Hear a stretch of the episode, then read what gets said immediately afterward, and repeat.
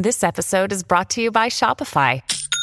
Forget the frustration of picking commerce platforms when you switch your business to Shopify, the global commerce platform that supercharges your selling wherever you sell. With Shopify, you'll harness the same intuitive features, trusted apps, and powerful analytics used by the world's leading brands. Sign up today for your $1 per month trial period at shopify.com slash tech, all lowercase. That's shopify.com slash tech.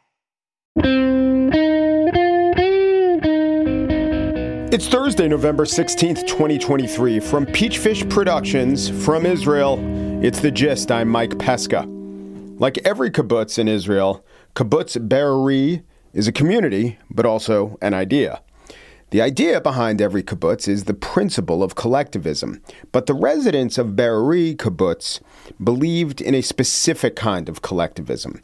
They were the largest kibbutz in what's called the Gaza envelope, the parts of Israel that abut the Gaza Strip. Israelis must live in this part of their country so that Jews live all throughout Israel, the thinking goes.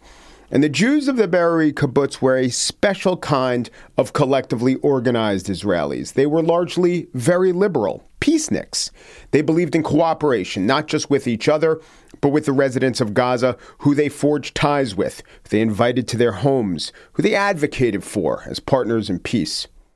Whatever claim or aspiration for peace was shattered on October 7th. An estimated 150 Hamas terrorists streamed into Be'eri and proceeded to lay siege to the residents of the kibbutz. Over 85 were murdered, about 30 were kidnapped. Sound you're hearing is from a video the terrorists posted online, boasting of their success.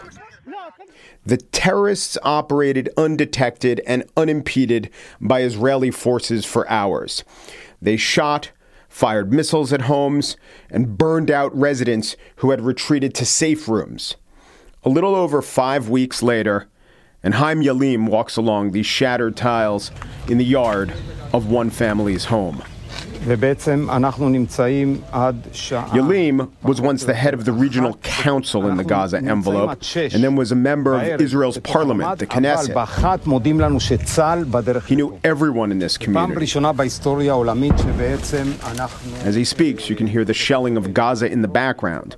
The war that started here is now just a few miles away. Yalim points out a house where terrorists killed a family of three and one where terrorists killed four. On the same street, he points out a house where a Be'eri resident got a good sniper position and was able to fire upon and kill several terrorists. Yalim next turns down another street. Here, every edifice is blackened. Most of the people who were killed and were taken uh, uh, hostage were taken from here, from this street. We step into the front yard of a charred home. The footsteps resonate on tile now strewn all over the yard. The roof was blown off when fire was set to the home and the interior exploded from the heat and built up gases. I, I brought you to this, ho- to this home because Rinat and Chen Rinat was the mother. She worked with me. Eight years she was uh, in the welfare department of the regional council. וכן זה ילד פרא שאני גידלתי אותו And פחות או Chen, יותר. her son, was uh, uh, a child, uh, you know, a wild child that I raised up here. Yalim explains that he, in his safe room, was getting messages from the family who lived in this house. Help! Terrorists are attacking us. But what could he do, he asks. If he left his house, he'd be slaughtered. The family in this house had a similar choice. They fled the smoke and ran to the backyard. The family consisted of four children and two parents. The older brother, 16, uh, uh, um, uh, jumped on his uh, little brother. And the mother on the other child. ובעצם שני הניצולים הם אלה שהיו מתחת ל... And the only children who survived are these children that the mother and the brother, the older brother, uh, protected. Yalim is not just anguish, though he's that. He's trying, he says, to be honest with himself, just as the government needs to be honest with itself. He says for years the government looked down on the terrorists, thinking they would not and could not pull off this kind of mission. He now knows better. Terror is their profession, they, and they know how to do it. But at times, his honesty darkens. It turns into something he recognizes as less than useful.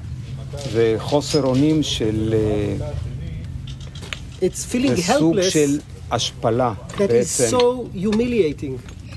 As Yalim walks through the house of his friends, his neighbors, he stops to point out the most remarkable image on a wall. Before the attacks, outlined in the living room, there was a picture of a family. They were depicted facing away from the viewer, seated, adults and children sitting shoulder to shoulder, arms draped around each other. This picture was, Yalim explains, inlaid with tile or ornamental stone, which has now pressed the outline of that family into the wall. Everything else was burned away. The house is covered in soot and dust. Just the beams and the bones of the sturdiest furniture and this spectral image. It's too otherworldly to be believed, except there it is. Yalim vows to do everything he can to help his community, but he says he won't be able to talk about the events of the 7th any longer. This was his first time hosting visitors, and it will be his last. He speaks of the attacks as a kind of Shoah, not the Shoah of the six million, in his words, but the Shoah of a community, his community, burned and broken.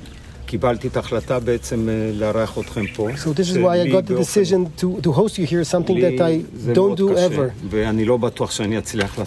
I will not do it again. It's so hard to me. Now I experience it. So you have a role now to tell the story. There's more than one story to tell in Israel, as I found. There's the story of political failure, of security disaster, of ongoing military conflict, and all the horrors that come with that.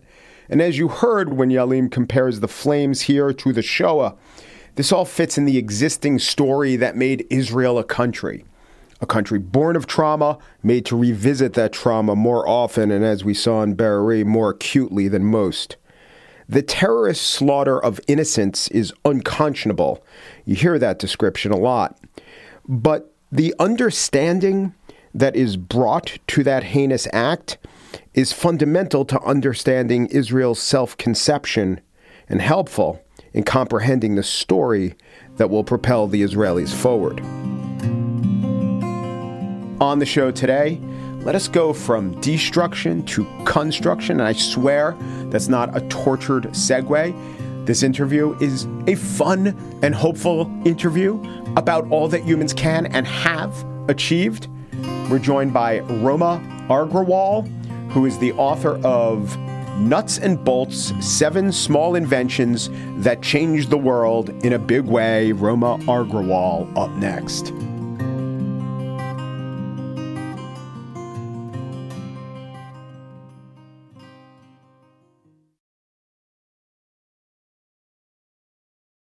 When I was reading Roma Agrawal's new book, in fact, when I was reading the table of contents, one song kept occurring to me Waters of March. Well, this is the English language version by Art Garfunkel. You know the song.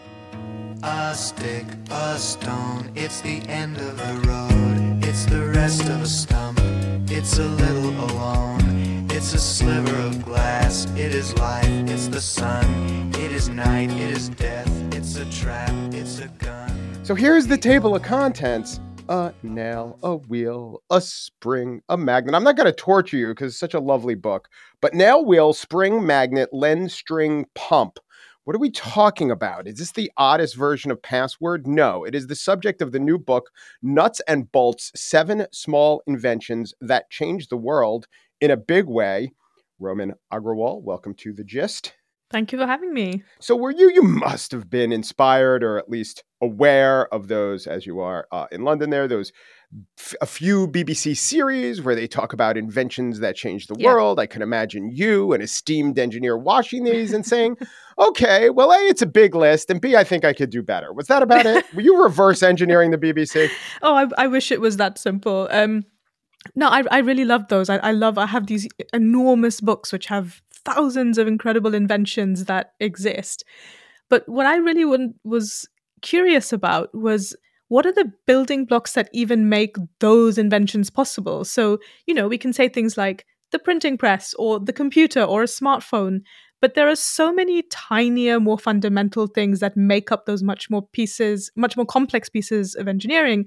And what my mission was really with this book is to try and break it down right to the fundamentals. I suppose I've seen these lists and antibiotics come second. Okay, we're going to go even more fundamental than that, even earlier than that. And I think, and this is not true, the first piece of engineering that man, mankind, society invented uh, was the wheel. But you have a fascinating chapter on the wheel for a few reasons. One, the phrase, can't reinvent the wheel, which you contend actually you can and we need to. But the proof of this is that we did reinvent the wheel and it took about a thousand years, right? Oh, we did lots of reinventing the wheel. So that phrase really irritates me, to be honest. And um, the wheel is actually one of, I, I mean, in the span of humankind, one of the more contemporary inventions, really. We were making boats and beautiful instruments and all sorts of stuff when we invented the wheel. But yeah, I think um, it's a fact that not that many people know that wheels were in fact not invented for transport. They were invented to create pottery in ancient Mesopotamia. And so, had we not reinvented the wheel, we wouldn't have, you know, cars, aeroplanes, or anything, any transport that has wheels running on their side. And the Mesopotamian wheel didn't have, well, did it have the axle?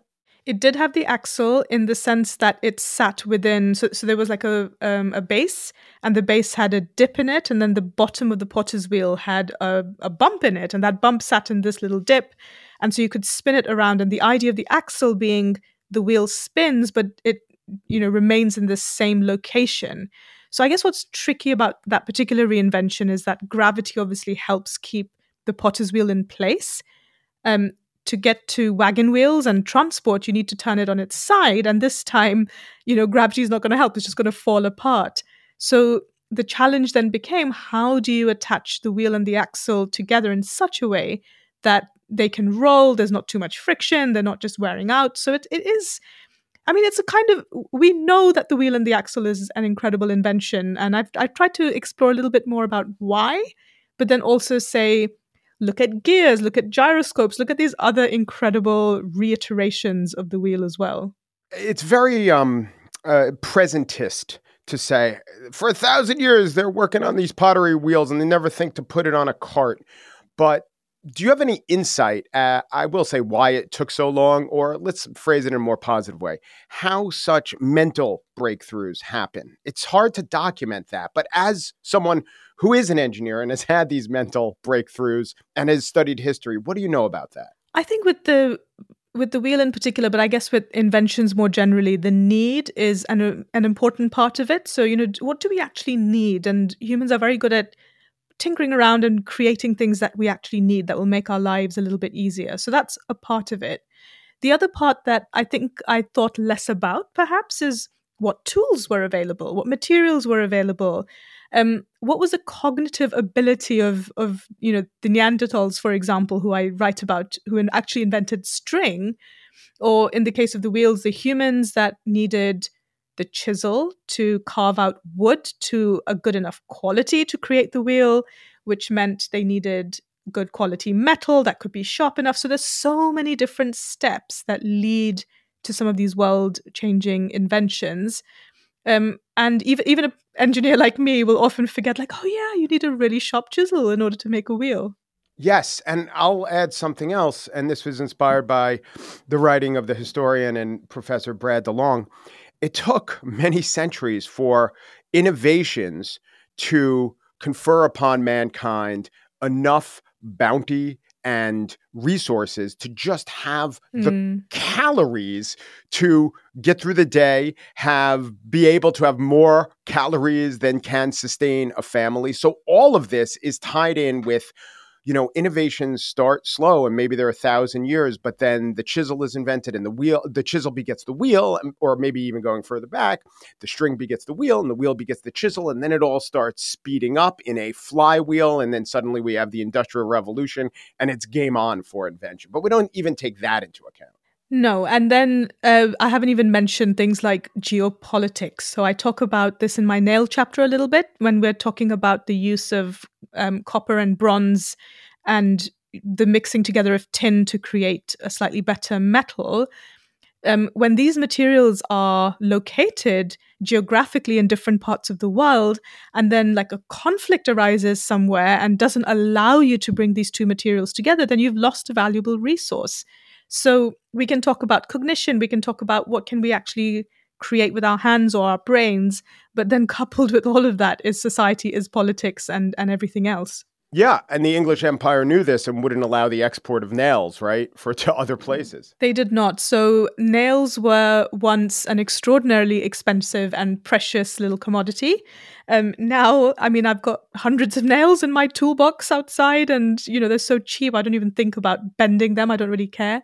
But once upon a time, they were a precious commodity, and um, when the British were ruling the world, they said, well, we're not sending any of our precious nails to any of our colonies. Why would we do that? And the Americans, where, you know, you've got a lot of timber wooden houses, you need nails to build homes.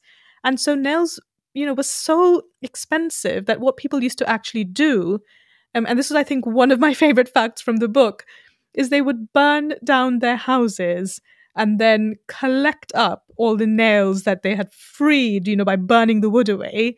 And then they would take these nails with them to their next destination and say, right, we're going to use these nails to build our next home. Yeah, and Virginia had to ban the burning of houses for nails. They did. A law was passed. You may not burn your um, houses down. And in fact, what they did it also promise was that they would compensate the owners of the house and give them money to um, cover the cost of the nails that they were leaving behind. Would that be considered creative destruction? the string is interesting. A lot of these have an analog in nature, and I didn't realize. Well, with some, it's more apparent than others. I mean, the wheel, right? There's a round tree stump, and you roll it, and you say, maybe someone says, hmm, but how might a Neanderthal have been inspired by something natural to come up with string? I guess people were using natural fibers like ivy, you know, twine, stuff that they could see in nature that was long enough but also flexible enough that they could wrap stuff up with. And so, if we might imagine uh, an ancient spear where you took a piece of stone or metal and then you used a form of twine or rope or whatever to tie that to a long pole. So, so there's some kind of precedent for using a natural material.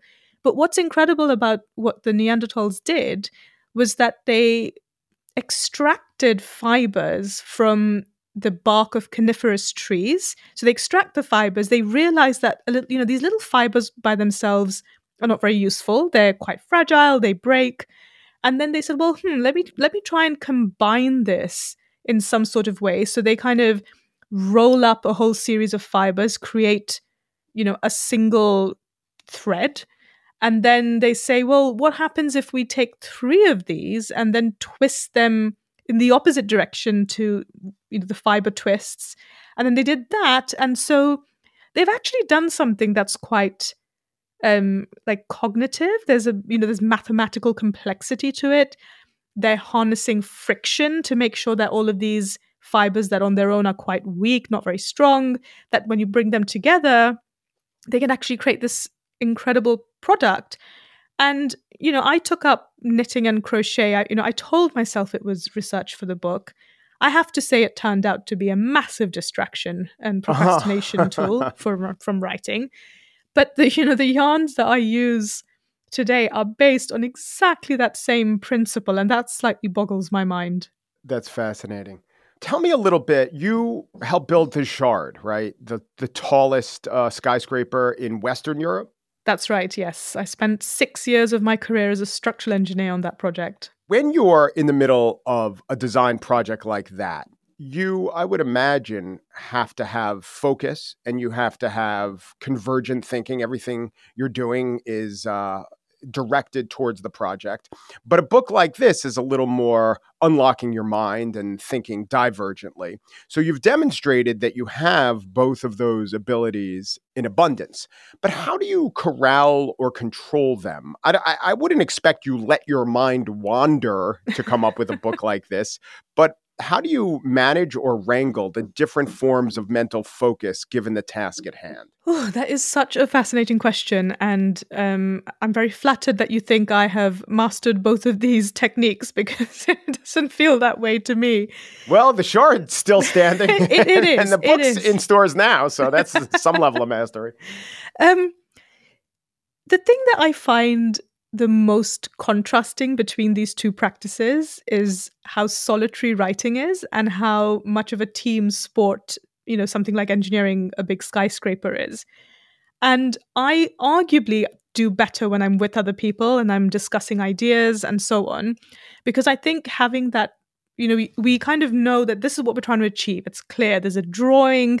It tells us what it looks like we understand what all the risks are, what all the constraints are, and we pick away at them. We use some creativity and design stuff, but you're you know you're using a multitude of brains to produce that, and I love that.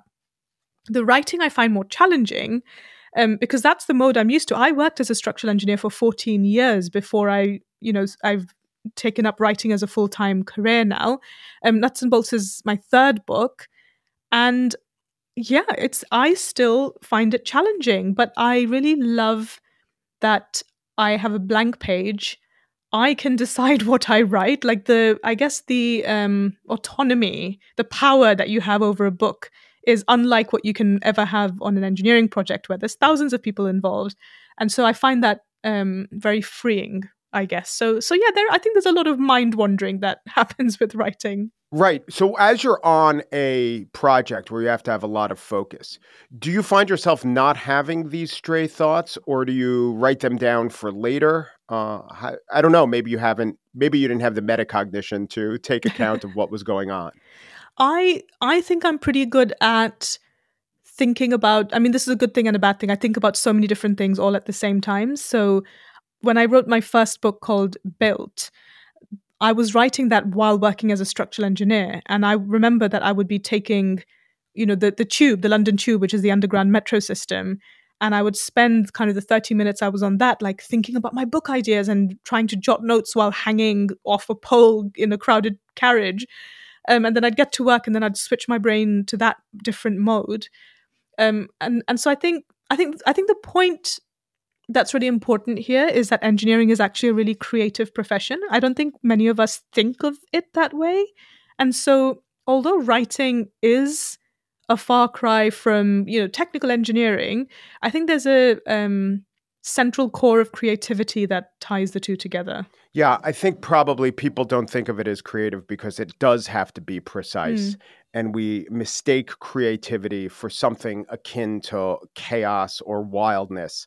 But you know, just as someone who's a quasi-creative person, I always felt creativity thrived the most within uh, boundaries and rules, and maybe within accountability. Mm. You know, hey, that doesn't work. Yeah, no, it gets pretty clear when something in engineering doesn't work, and and for me, the creativity comes from when somebody says to us, right, you need to build the central spine of the tower. We want to build up and down at the same time to save time and money. Make it happen and then we go right okay this hasn't really been done before. How are we going to make this happen? What can we do? You know what is the sequence of this? And, and that's such an exciting process. And we'll be back with roma agrawal author of nuts and bolts seven small inventions that changed the world in a big way in about a big minute.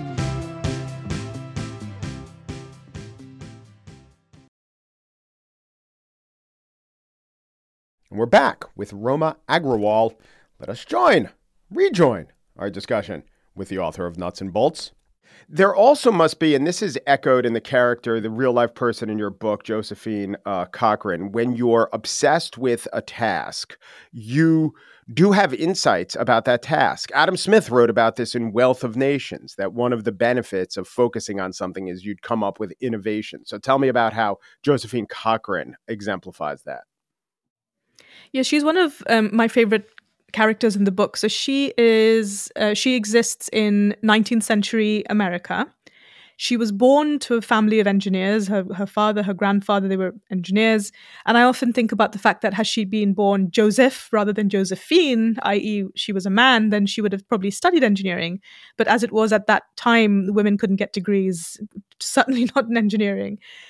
Now, she kind of followed the traditional route that women did in that era, which is to get married and then be a good housewife. Um, and then she got a little bit irritated, and she got irritated at the fact that she would host these dinner parties and that her lovely kind of vintage china set that she owned would get chipped when it was being washed after the dinner parties. And she said, I'm sure that I can do a better job with creating a machine to wash these than all the men that have come before me because I actually wash dishes with my hands. So I might have some idea about what's actually entailed in this project. Um, what then happened? So, so this is where you know you you might have the idea, the irritation, but to actually turn that into engineering and into a successful project a, pro- a product requires so much more. And in her case, that need, that necessity that we talked about earlier, came because her husband died and left her in debt. And so now suddenly she needs to create her own money to sustain herself and her children. And she says, Right, I'm going to turn this um, dishwasher idea that I have into a real thing and sell it and support my family.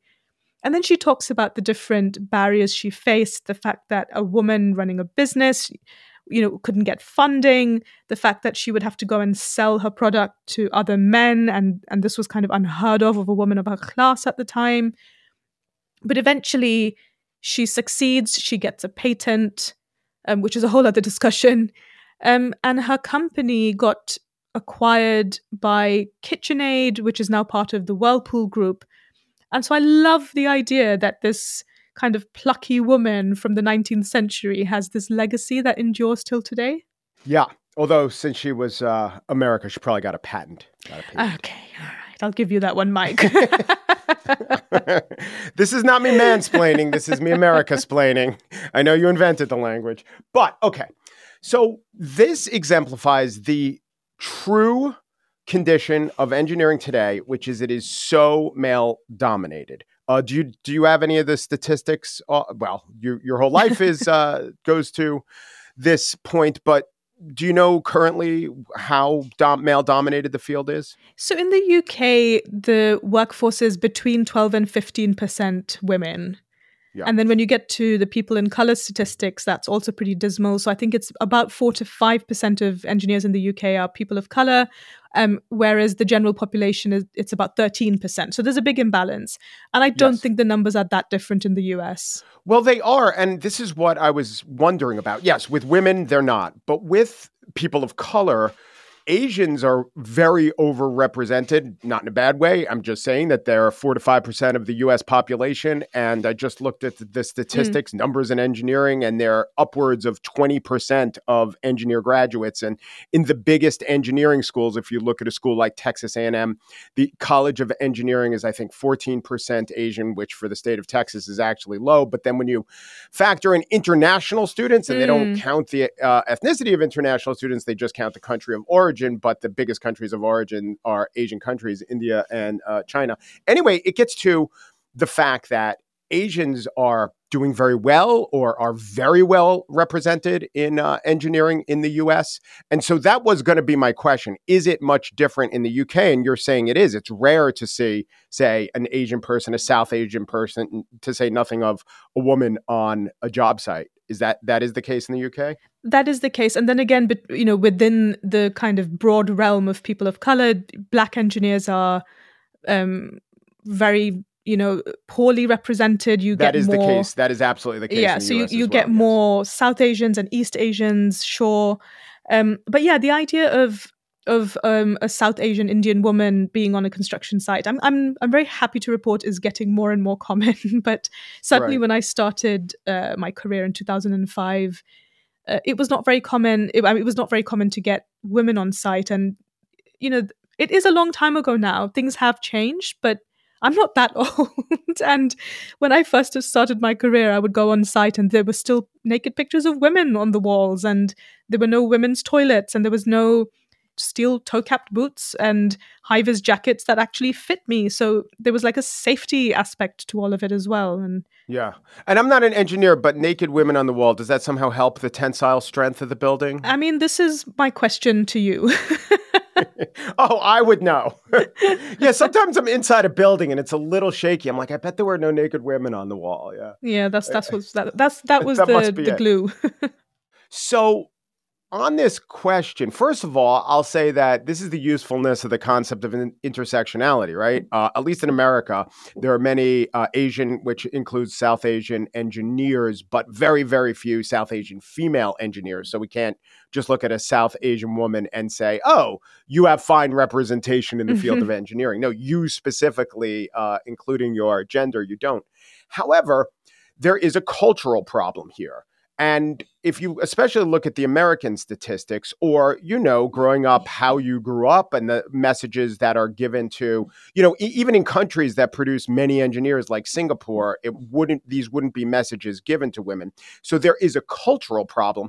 Do you think the culture that needs the most correcting is the culture of engineering or the culture of some of these countries that uh, have underrepresented female populations in the world of engineering? And this is an excellent question, and unfortunately, the answer is both. Okay, and I'll, I'll, explain why. So, if I start with why the culture of engineering needs an update, it's because we need to do better to attract women and other marginalized people into the workplace. And we're doing a lot better at that. But what we're not then doing is retaining them well. So, again, I know the statistics better for the UK, but a very large proportion of women drop out of their careers in their mid to late 30s. And, you know, unfortunately, I'm one of those statistics. I went on to write engineering books, so I, you know, I kind of say that I'm still around. Um, but that's a problem. We also find that if a woman studies or uh, or indeed a person of color studies engineering at university they're still much more likely than their white male counterparts to actually go on and become an engineer professionally. So there's all these things that you know we the jargon is the leaky pipeline all these different points at which we're losing people from marginalized backgrounds into the profession. And i feel like as the you know the profession is getting better broadly speaking but there's a huge amount of work to be done. And as the culture improves, I think more and more marginalized people can make it. Now, you talk about the culture more generally, and I, and I would say that this is true for every country really around the world because we don't have gender parity in in any, any country. But let me just give you a little example. Um, I wanted to buy little digger outfits for my daughter. Where did I have to go in the shop? To the boys section. The girls section has rainbows and princesses and unicorns, all wonderful things. But we are dividing professions, animals, books, toys, um, or, you know, everything by gender from the time the child is in your body. You know, you we we you know burst pink um firecrackers or whatever you know all these kinds of things to say oh we're having a girl so that culture needs to change and um that's going to take a lot more unpicking. It's going to take a lot more for all of us to kind of be conscious of the language we're using around children of different genders, thinking about what toys we're getting them, what books we're getting them, who their role model. I mean, there's so much.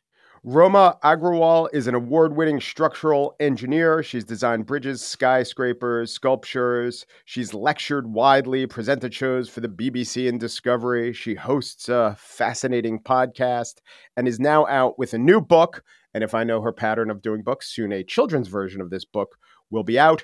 The version for you adults is called Nuts and Bolts Seven Small Inventions That Change the World in a Big Way. Roma, thank you so much. Thank you so much for your very thoughtful questions.